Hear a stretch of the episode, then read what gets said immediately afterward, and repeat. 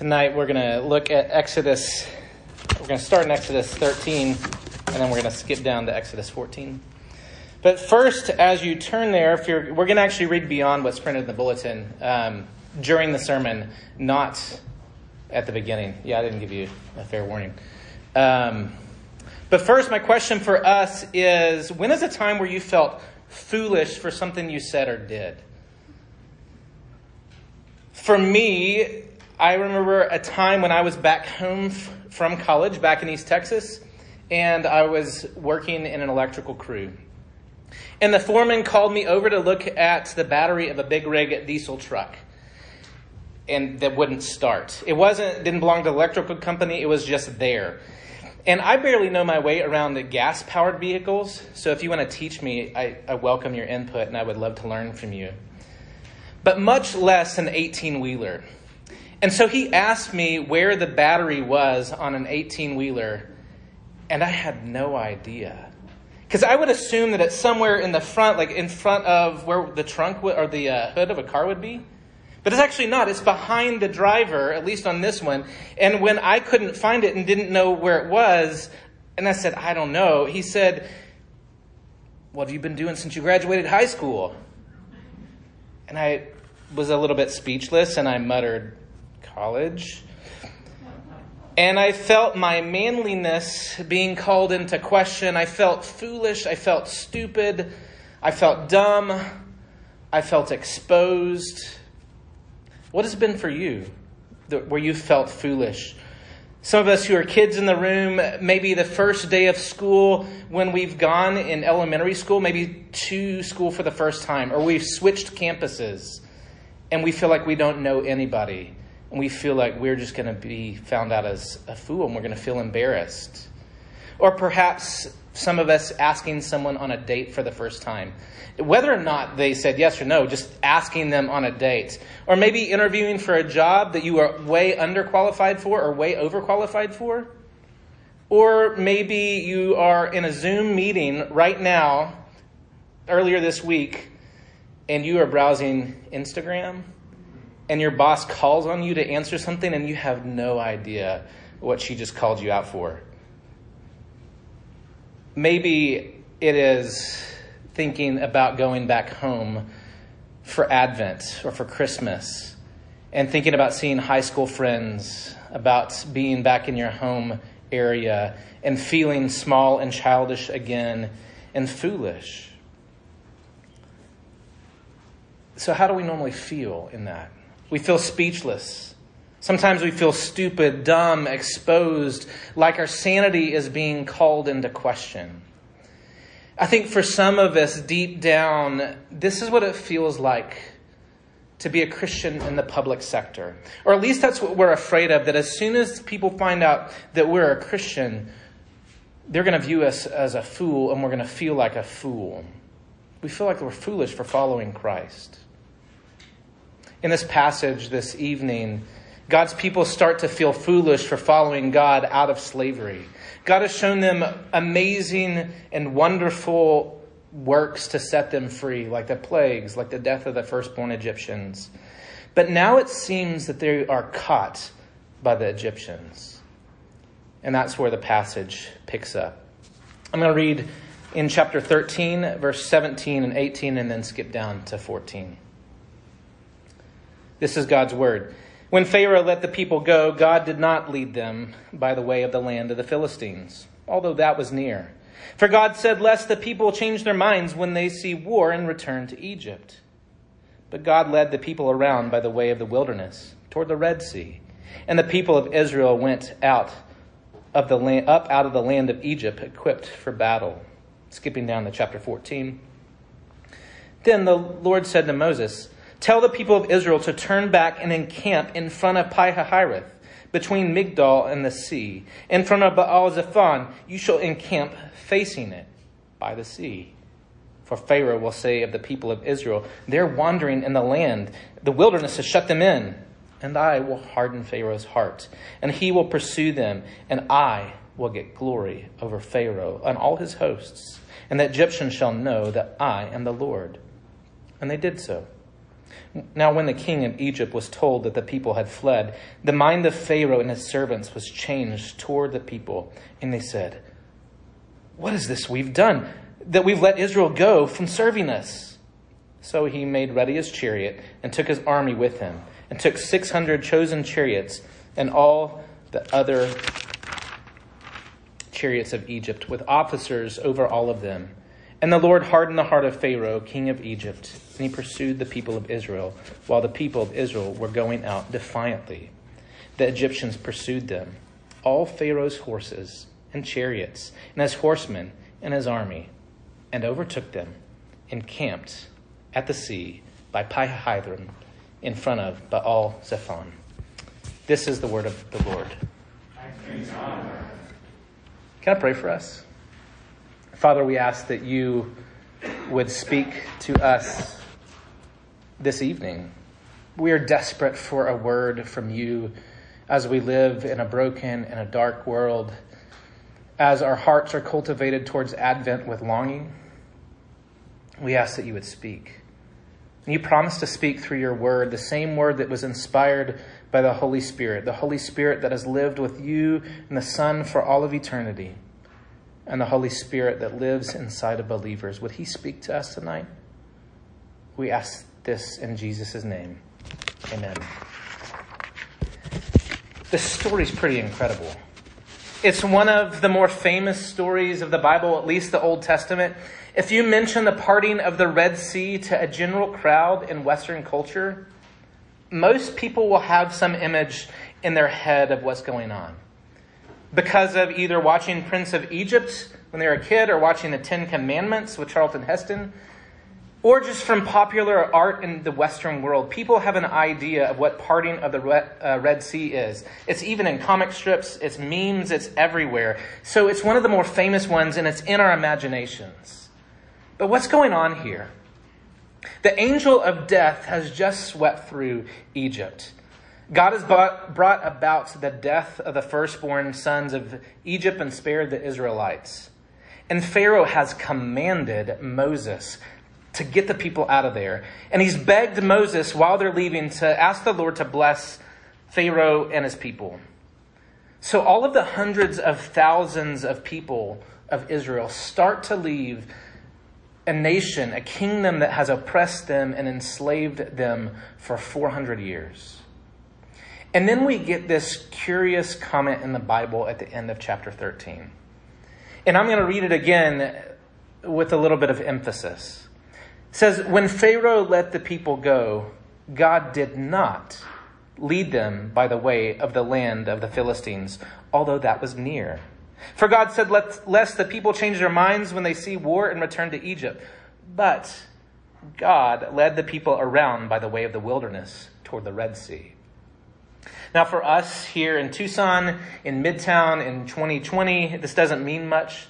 But for someone reading the Exodus, familiar with the geography in this region, they would think this is not the right way. This is not the direct route. It would be like us if we took a Midtown church field trip to Flagstaff, but we went via Albuquerque. You would think, okay, we could maybe loop around, but why? Why would we go that way? Why would Charles lead us that way? We would trust him though, right? Because we trust you.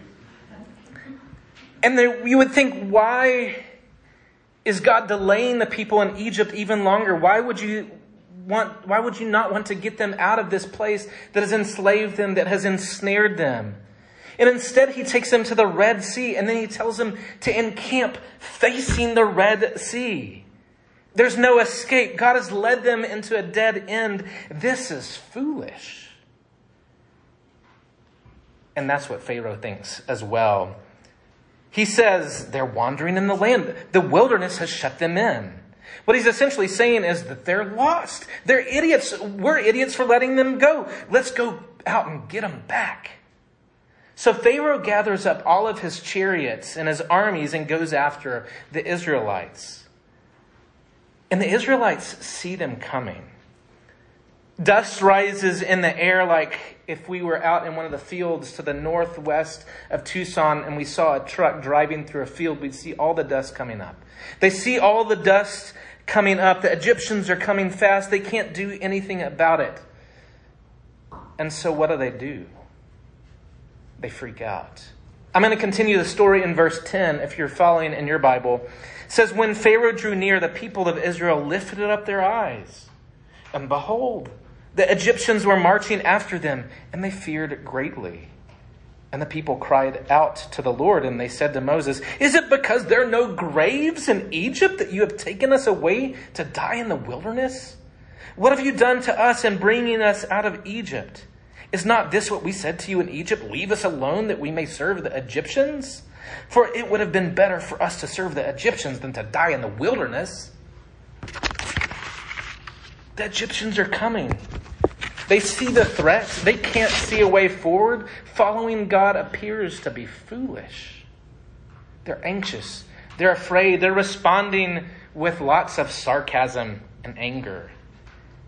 And they start to think and say that it would have been better to never follow God at all. And they question, should we even be following God now?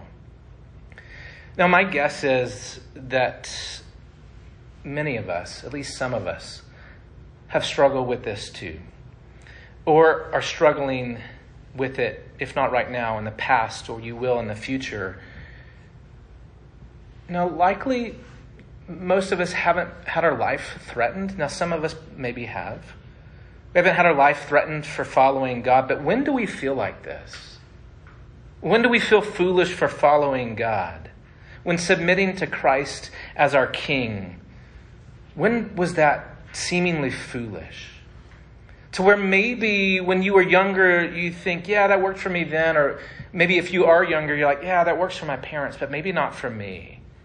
But now, in the middle of all the responsibilities of being a grown-up or being in high school or having a spouse or a family or responsibilities of a career or school, we think, all of this in the midst of a pandemic? This is foolish. I don't have time for this. I don't have time to go to church. I don't have time to even wrestle through this. I'm done. Or you feel the pressure of friends and people in the world around you who look down on Christians as being backwards and repressed, and we're tempted to think this is foolish.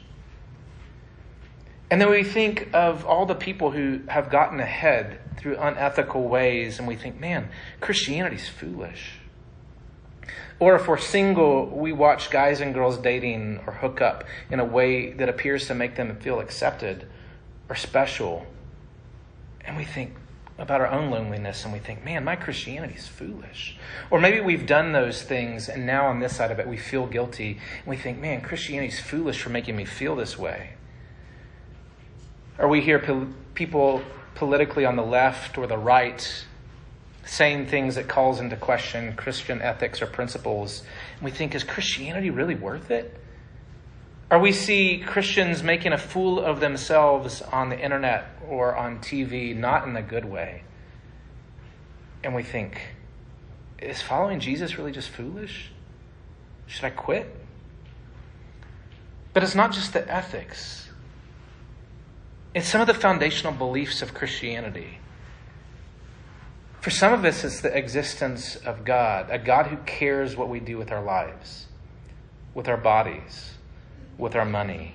We think it seems foolish to submit to my life to somebody that I can't see. As we walk into the Advent season and think about Christmas and the incarnation, and we peel back all the sentimentality and think about a young woman who is a virgin having a baby that is from God, we think, is this just foolishness? Some of us struggle with the Bible, and Christians claim that it's God's word and it's inerrant and it has authority in our lives. But then we've heard non-Christians say that it has so many contradictions in it. Now, side note, Charles or I or somebody else would love to talk with you about that. It's actually not full of contradictions. People love to say that, but it's actually not true. It's a reliable document. We can read it and understand it.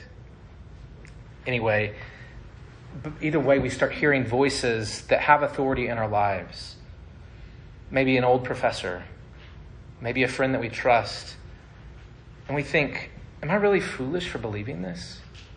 Or maybe if we're not a Christian here tonight, we think, am I a fool for even considering Christianity? And all of us start wondering, would it be better if we weren't Christian? The Israelites vocally expressed this with their anxiety and their feelings about their foolishness. And what do you and I do when we feel that foolishness? We struggle. We lash out. We get angry with ourselves. We feel embarrassed. We feel stupid. We feel like maybe we shouldn't be a Christian because surely Christians don't have these doubts. Or we start thinking about walking away. We start daydreaming in the middle of the day. What would it be like if I wasn't a Christian? What would I do with my life? What could I do? What freedom would I have if I wasn't a Christian? Or we go the other direction. We lash out against people who love us and care about us, that we're supposed to love: our parents, our friends, our spouses. We do this instead of legitimately questioning and struggling and honestly looking for answers. And we start to pick and choose what we're going to believe about Christianity and what we're going to throw down to the side. And we essentially try to live with one foot in Egypt and one foot trying to follow God. And this would be no better than if the Israelites just surrendered and just gave up in front of the Red Sea. But that's actually not what happens. What happens next in the story? They were scared. They felt foolish because they could not see the bigger picture of what laid ahead. They struggled to trust God and began to freak out as Pharaoh and his army approached. But how does Moses respond to them? What does he tell them to do? He doesn't shame them. He doesn't say, hey, you need to get your act together and do better. He doesn't say, go out and conquer Pharaoh. No, instead, if you're following along or listen to 13 and 14, Moses says, fear not, stand firm, see the salvation of the Lord, which he will work for you today. For the Egyptians that you see today, you shall never see again.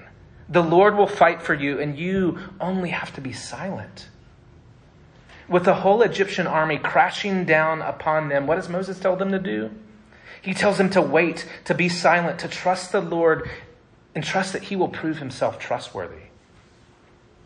And this is really about all they can do, right? I mean, they could give up and plead for mercy from Pharaoh, but I don't think that's going to go well. Moses says, wait, be silent, watch and see what the Lord will do. He's not going to abandon you. Instead, he will wipe out the threat that you are so afraid of. It's not better that you should have stayed in Egypt. It's not better that you should be enslaved to Pharaoh. God rescued you. He loves you. He's not going to abandon you. You belong to him. Watch, wait, be silent. And that's God's invitation for us as well. When we feel that we are foolish for following God, when we feel foolish for being a Christian and submitting ourselves to God by learning from the Bible how to live our lives and how to hold on to certain truths, God's invitation to you and me is the same. Wait. You only have to be silent and watch to see what God will do. So what does that look like for us? Honestly, I think my first encouragement to all of us, myself included, is to be honest about our feelings of foolishness. Honestly, name it. Name the anxiety and the confusion you feel when you're surrounded by friends who disagree with you, or especially family members at Thanksgiving meals or Christmas meals, where you feel foolish for believing what you believe to be biblical Christianity. Pray about it. Talk to other Christians. Talk to people in this room. Talk to Charles. Talk to me. If you try to hide it and stuff it down and ignore it, it's only going to get worse. Be honest about it. Honestly articulate it.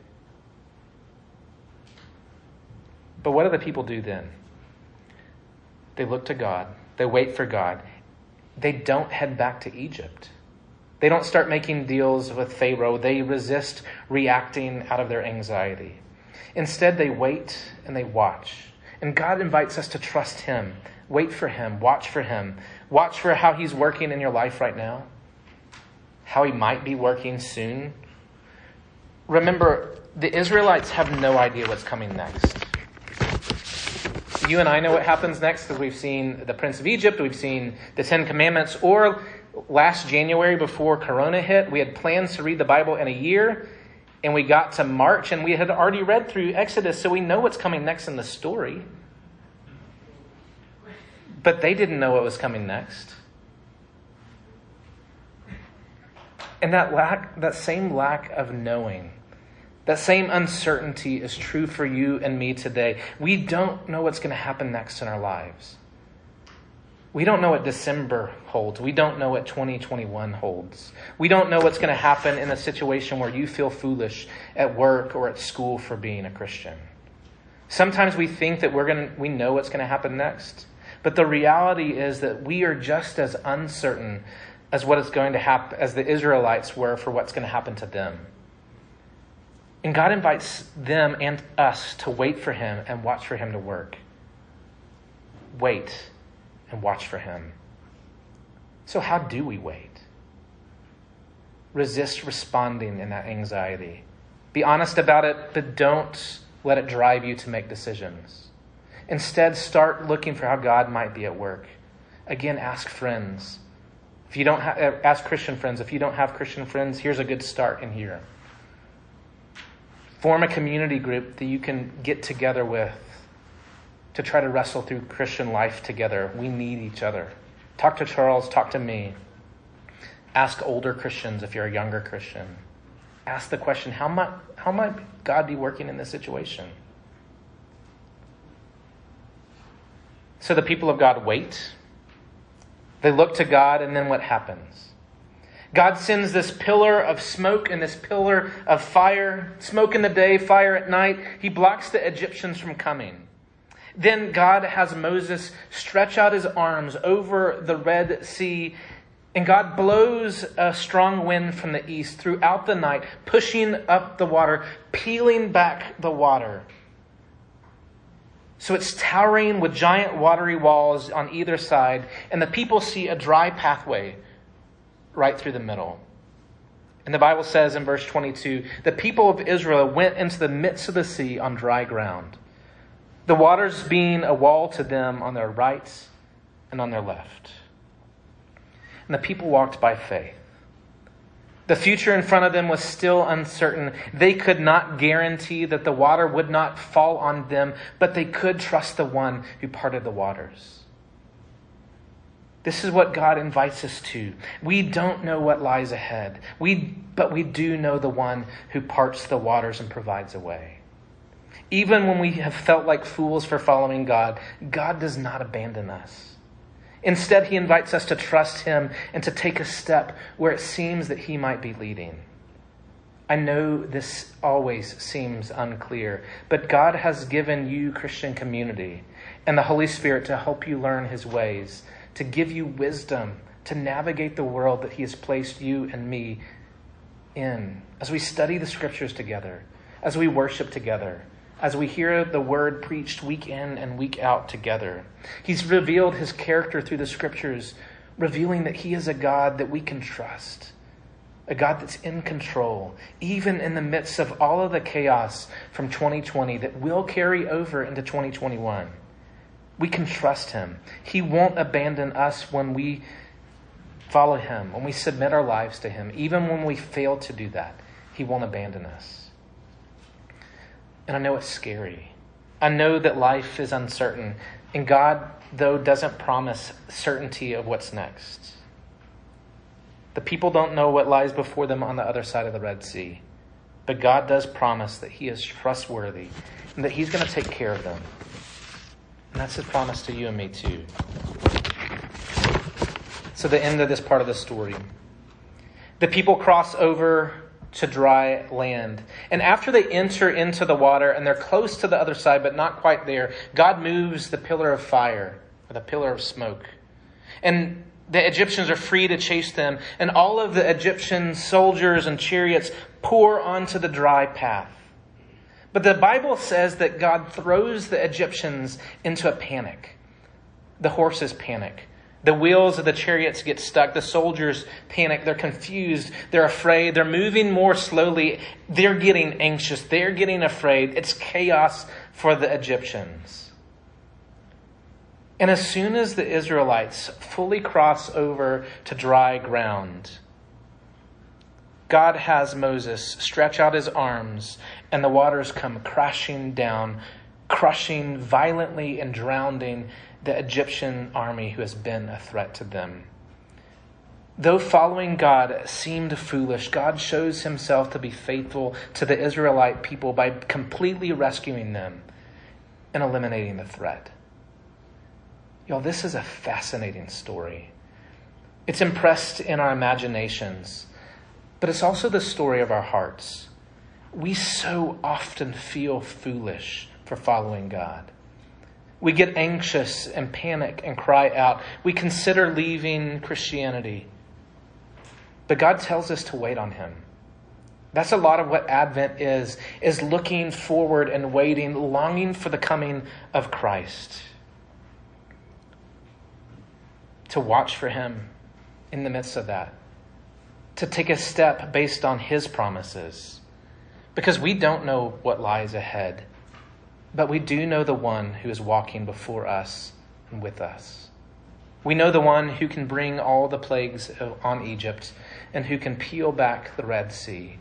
But so often in our foolishness, we run away from God. We want to return to Egypt. We want to return to the seeming security of slavery to sin. And often we think like we do, and we live like we do. So God, in an act of apparent divine foolishness, entered creation as a man, Jesus. He appeared the greatest fool of all by claiming to be God. And he appeared the fool by laying down his life for a people who hated him. But then he proved himself faithful. He parted the waters of death. He rose again from the dead to eliminate the threat of death for those who would believe in him. And he showed himself to be the true king over creation. And he extends that grace to us even when we don't deserve it. He invites us to follow him in faith even when the world views us as foolish. He invites us not to do better, not to conquer the pharaohs in our life. He invites us to be silent, to look to him, because he has claimed us in his love as his daughters and his sons. So won't you take that step of faith with me, even just a little bit more than before, to trust that God goes with us into the unknown? This is the longing of Advent. This is the story of Advent as we wait and watch for the coming of Jesus a second time. Will you pray with me? Father, help us to believe it. We ask that in this Advent season, you would cultivate in our hearts a longing that drives us to reach out and cling to the promises that you've given us. We don't have the strength on our own, but you have given us amazing capacity. We ask that you would fan the flames of faith in our hearts, because we can't do it unless you do it in us.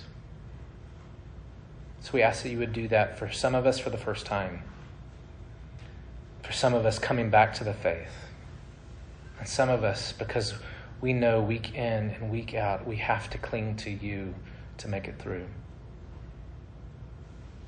Would you do that for us because you love us? It's in Jesus' name that we pray. Amen.